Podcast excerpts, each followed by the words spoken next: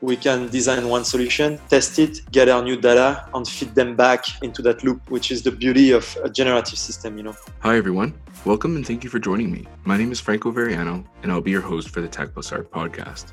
Tech Plus Art is the community for curious individuals and creators who are looking to make a dent in the universe. Together, we're exploring the new frontiers of creativity, humanity, and how emerging technologies will continue to shape our culture, professions, products, and much more. Join me on this journey as we speak with artists, makers, researchers, designers, and creators from all backgrounds and fields. Tech Plus Art is an inclusive community, and we make all our content for you. So we want to hear from you. If you've got any suggestions, topics you'd like us to explore, or contribute to yourself, let us know on Twitter or via the website. You can check us out at maketechart.com or at maketechart everywhere else. So, with that said, let's get to today's episode. Today, we're speaking with Lisanne Follet, the computational design director at Nike's Innovation Kitchen. Originally from France, Lisanne is a musician, designer, and maker exploring the combination of technology and design. Throughout this episode, we explored the benefits of passion projects from idea to delivery, the importance of improvisation, and the power behind computational design for creators and commercialization alike. So let's get started. Hey, Lisanne, thanks so much for being on the show today. Yeah, thanks for having me. The pleasure is all mine. I'm super excited to have the chance to speak with you and to learn more about you and your amazing work, both personally and professionally at Nike. But before we dive into all that, can you tell us more about yourself? Where are you from and what was it like growing up? Yeah, so as you probably already understand with my accent, I'm from France. And I grown up about 20 minutes east of Paris in the suburb. And it's uh, one of the last big city before farmlands. So I've kind of always grown up in that sort of concrete meet nature a little bit. Before then, there is uh, only farm on farm for kilometer.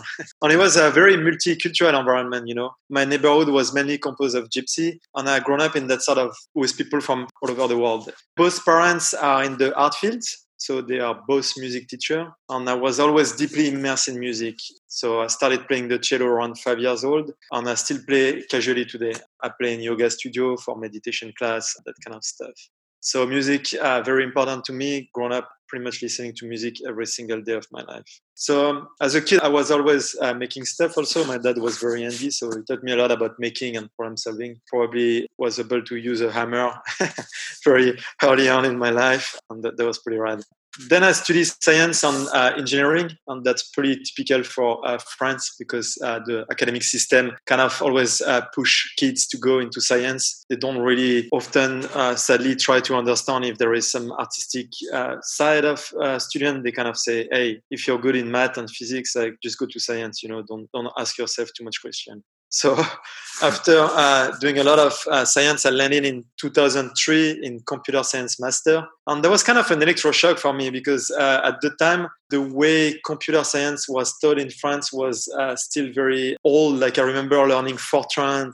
all that kind of language. And it was at the same time where Apple was pushing OS X and I was fascinated by that idea that you could have at the core an architecture that was uh, very powerful, so Unix, and then a layer that was graphic and beautiful, you know. So I kind of started to ask myself, wait a minute, I always had that artistic side, and now I'm like just coding all day long in line of codes after line of codes. So I was, I really realized I was missing the artistic side, and I dropped the school. And a few days later, after some research, I was checking in at the design school in Paris, and that was kind of funny moment because I didn't really have any sort of portfolio, but rather some random projects, you know, like so like t-shirt graphic, some hands-on backpack that I had made on other DIY projects. So the head of department keep asking me like, why will you drop engineering school, you know, to come to an art school? Like that doesn't make any sense to me. You're guaranteed to to have a good a good career if you stick with engineering. So that's pretty much the reaction of almost everyone, you know. But my parents they always uh, supported me, so they say go for what you're passionate about. So I restarted from scratch to do a master in industrial design, which took me five years. I did a lot of internship during that time. I always loved internship, learning on the ground. I went to Russia, Netherlands, France. It was a lot of fun. My internship at Art Lebedev in Russia was probably the highlight.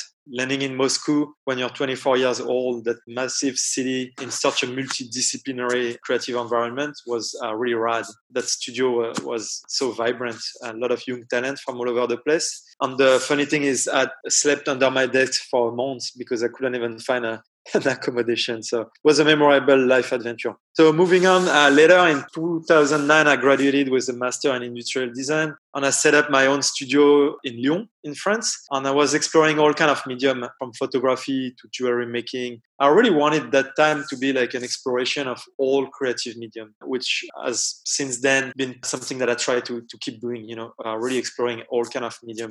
And in uh, 2011, I finally joined Nike in the USA as a footwear design innovator. That's amazing. Very inspirational and exciting story. And so, at what point in that creative journey were you first exposed to the maker movement or creative technology? Where did the idea of combining technology and art or design to create something new, when did that come into your creative practice?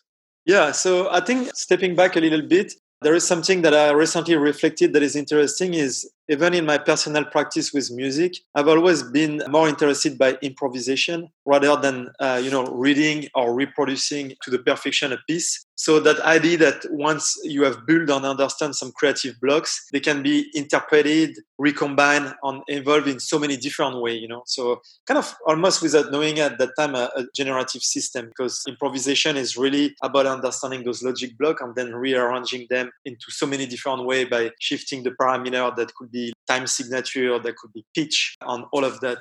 I would say that if I would like to describe more seriously when I got in touch with generative design and making, it was probably when I discovered Arduino. Arduino was a pretty big opening for me, realizing that you could build idea in the physical world, have like data coming from sensor that then could be treated in a way that then will have effect on the real world. That was very interesting to me. And I also, at the time I was learning about jewelry in France, had the chance to work with a friend of mine that had a wax 3D printer. So I was discovering Grasshopper at the time on Rhinoceros. Grasshopper was at its early stage if you're not familiar with Grasshopper, it's programming language and environment that run within the Rhinoceros 3D environment. So it really allowed you to build those sort of dynamic system, you know, as opposed to model something with intent and then having one fixed geometry. Now you can really start to explore a lot of possible solutions. So what I did with that is I started to do some uh, jewelry, you know, and explore some basic geometric shape. But I will play with them and just make hundred of them, you know, and then select one that I liked and will push it to the, the wax printer and then it, it's quite a beautiful process because once you have the wax you can plug into the traditional jewelry lost wax process which then the object has the quality of a, a, refined piece of jewelry you know? So that idea of going from like an algorithm that generates solution all the way down to a polished piece of gold was uh, very interesting to me as a maker. Very different from what i had explored before which was more hands-on making yeah that makes a lot of sense and so, while I'm sure it varies from project to project and has even changed as your career has gone on, but you touched on the idea of improvisation there a little bit as part of your creative process. So, can you share a little bit more about that? How do you deal with that element of emergence as you build an idea and explore what it could be? Yeah, so I think I'll start with saying that when it comes down to my inspiration or like source of inspiration, I don't really have one go to I really like to look at everything around me with an open eye, you know, and kind of like start to see if I can see some emerging pattern and connect the dots. And what I've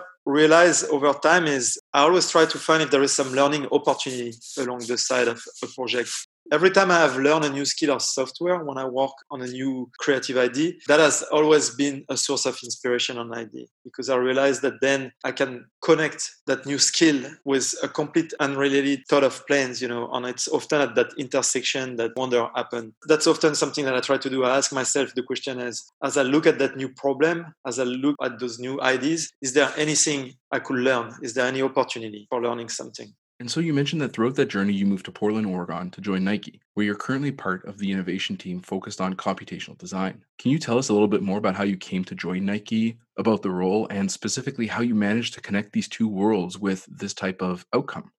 Yeah, so you know, I joined Nike in 2011, and at the time I got hired as a classical footwear designer within the kind of innovation kitchen, which is the legendary design studio. And the role was more or less like very classical in, in sense of like the tool and the process that were used. And at the same time, when I got to Portland, I discovered a pretty deep music scene Portland has a lot of people that are building synthesizer. There is a company called Dark Place that has uh, manufacturing equipment to build like PCB board and build synthesizer. So I dive pretty deep into modular synthesizer. And modular synthesizer is interesting uh, format because it really allowed you for endless creativity. You know, you can repatriate in many ways. When I look at a modular synthesizer, it's pretty much like looking at Grasshopper. You know, you have a bunch of patch cable and you connect logic uh, block together to make a piece that can evolve on its own. So at that time, I started to play with generative system on the side. You know, I built a graphic visualizer that was talking to the synthesizer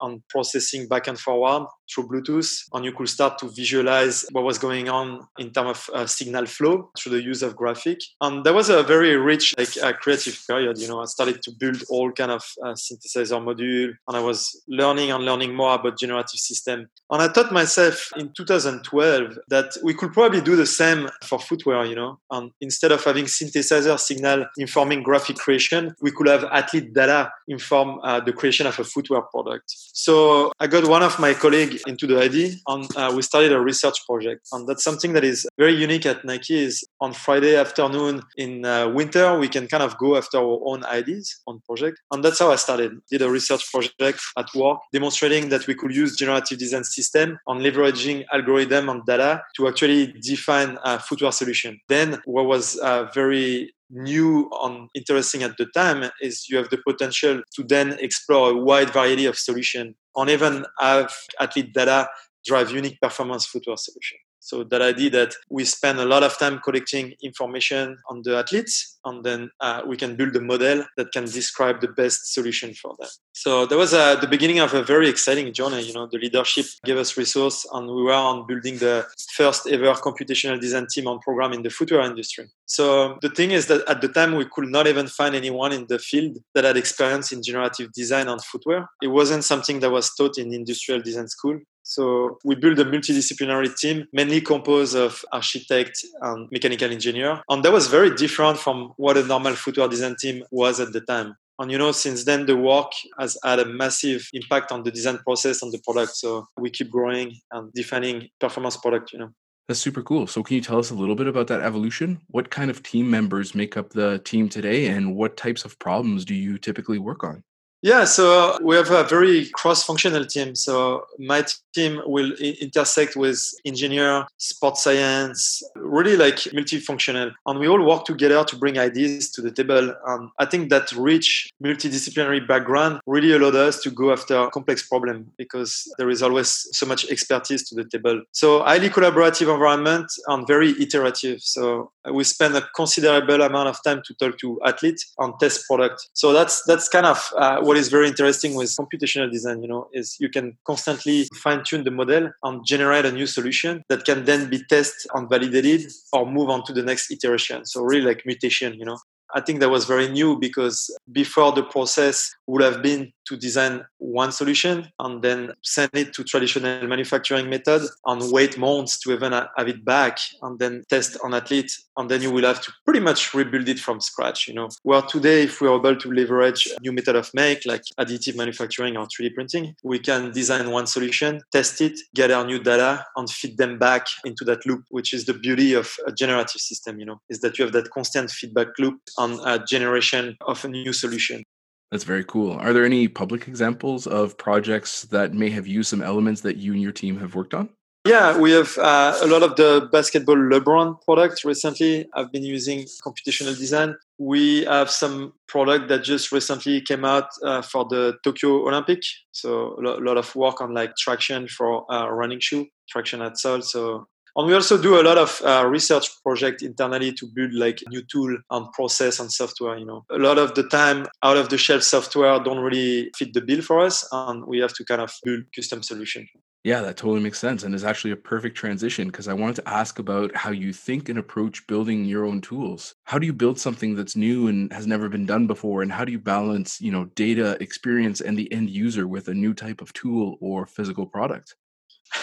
That's a complicated question to to answer. Well, uh, you know, I think it's really about understanding what we're trying to achieve. What are the characteristics of the product we want, and what are what are we trying to to change and then really finding out what, what are the relevant data set that we can use for that what are the method of validation because that's very important i think with generative system there can be a tendency to get lost if you don't have a good validation method so you can just generate a bunch of solution but you really have to put them through a testing and validation framework otherwise uh, you could end up with a bunch of nonsense really quickly. So it would be hard to describe how they all come together, but it's really about understanding all those aspects and then finding way for them to talk to each other.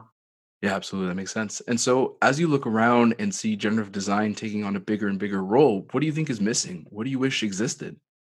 I think most of the industry still heavily rely on traditional manufacturing method, and that's a, that's an issue because they don't really allow for the full expression of a generative design approach. Again, at some point, you are stuck with having to freeze the ID and the design in order to mass produce it. So it kind of is a massive challenge for everyone in the industry. There is some transformation happening slowly, but I would say that overall it's one of the, the biggest pinpoint in the industry because I mean at the end of the day we have to mass produce those products. It's not realistic for most of the company to just 3D print two or three of them.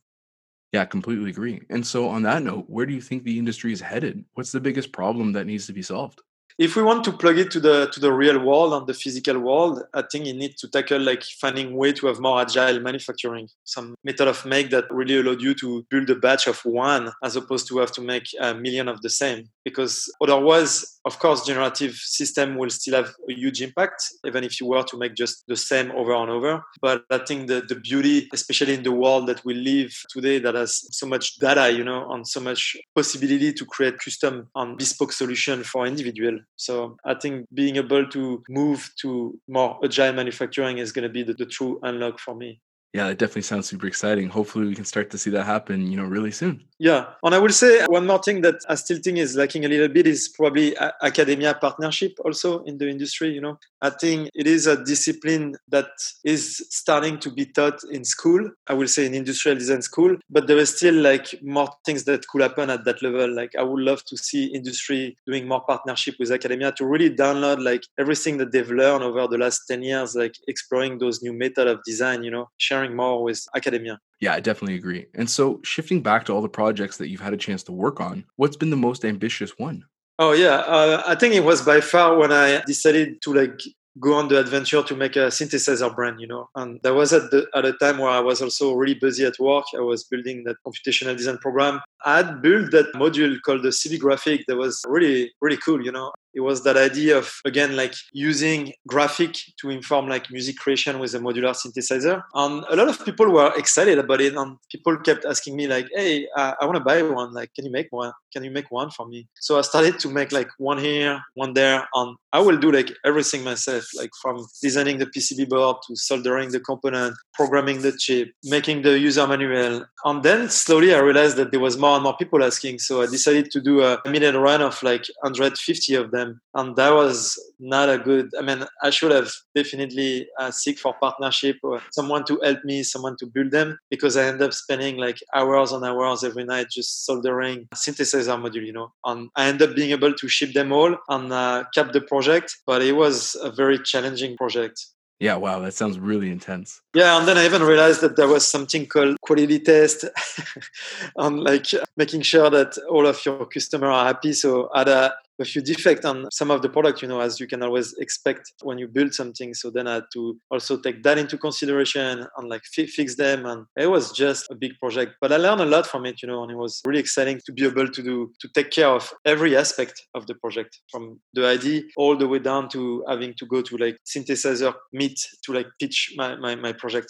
And so, with this project or the jewelry project or any of the other ones, what's that drive or curiosity behind doing these side projects? What benefit do you think it brings to a maker or creator? For me, what has been interesting that I noticed over the years is in my personal practice, I build a lot of small projects every time. Almost every two years, I have a new project that I commercialize in some way through a limited edition. And I think that's an interesting process because having a deliverables, having something that you shoot for is almost forcing me to stick with the process of creating and going through, like finishing the project, wrapping it up because you want to deliver it. You know, I realized that almost every two years I've been doing like a project of that kind. You know, like in uh, 2010 when I was doing the jewelry, I made a small laminated run of pendant that I sold online throughout the world. In 2012, I did like all the synthesizer work and build module, and I kept kind of like doing those things. You know, and even recently when I did all those James Bond modeling, you know, that you can find on my website, I made like a series of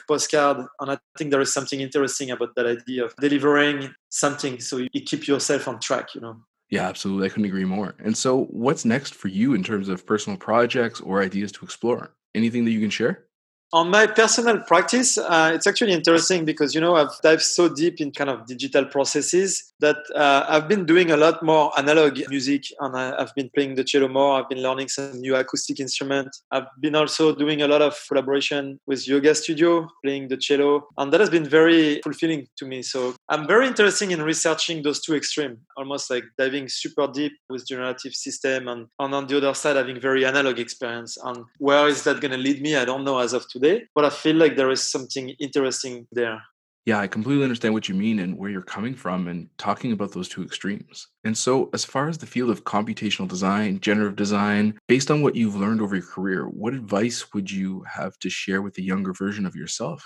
Well, I will definitely be very open to always constantly learn new software, you know, because we've seen in the past, I'm from that generation where I actually learned how to code in Flash. And uh, I remember it was a very powerful and strong communities. In a matter of a few years, Flash completely disappeared. And there was a lot of people that end up being a little bit stuck because they hadn't moved onto like some of the more like modern language or new, just what the industry had identified at new platform. So I would say for young creative talent, making sure that they don't dive too deep in just one focused area you know like make sure that you double down on learning in parallel like all kind of different uh, software and technique and method. You can't today just do processing. You could but it's probably you're going to miss on a lot of new platform that maybe can do the same thing in a much more interesting or easier way. And i think that is true for most of the software it's, it is a very fast evolving discipline you know. Even me when i look today at what some of the young students are doing with GAN network and style GAN, I feel like that's not even really something that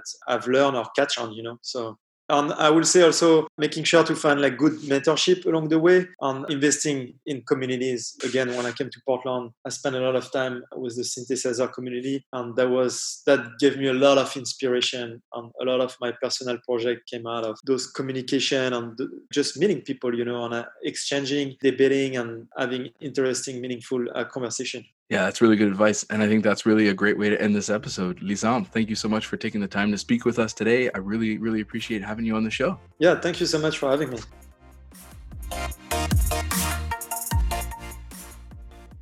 Thank you for joining me for another episode of Tech Plus Art Podcast. We're a very small team behind this project, so we greatly appreciate all your support. If you love our content and these podcasts, consider leaving a review on Apple Podcasts and sharing it with a friend or two. This really does go a long way in helping us get discovered and reach more creators. As always, you can find us online at maketechart.com or at maketechart everywhere else. See you soon.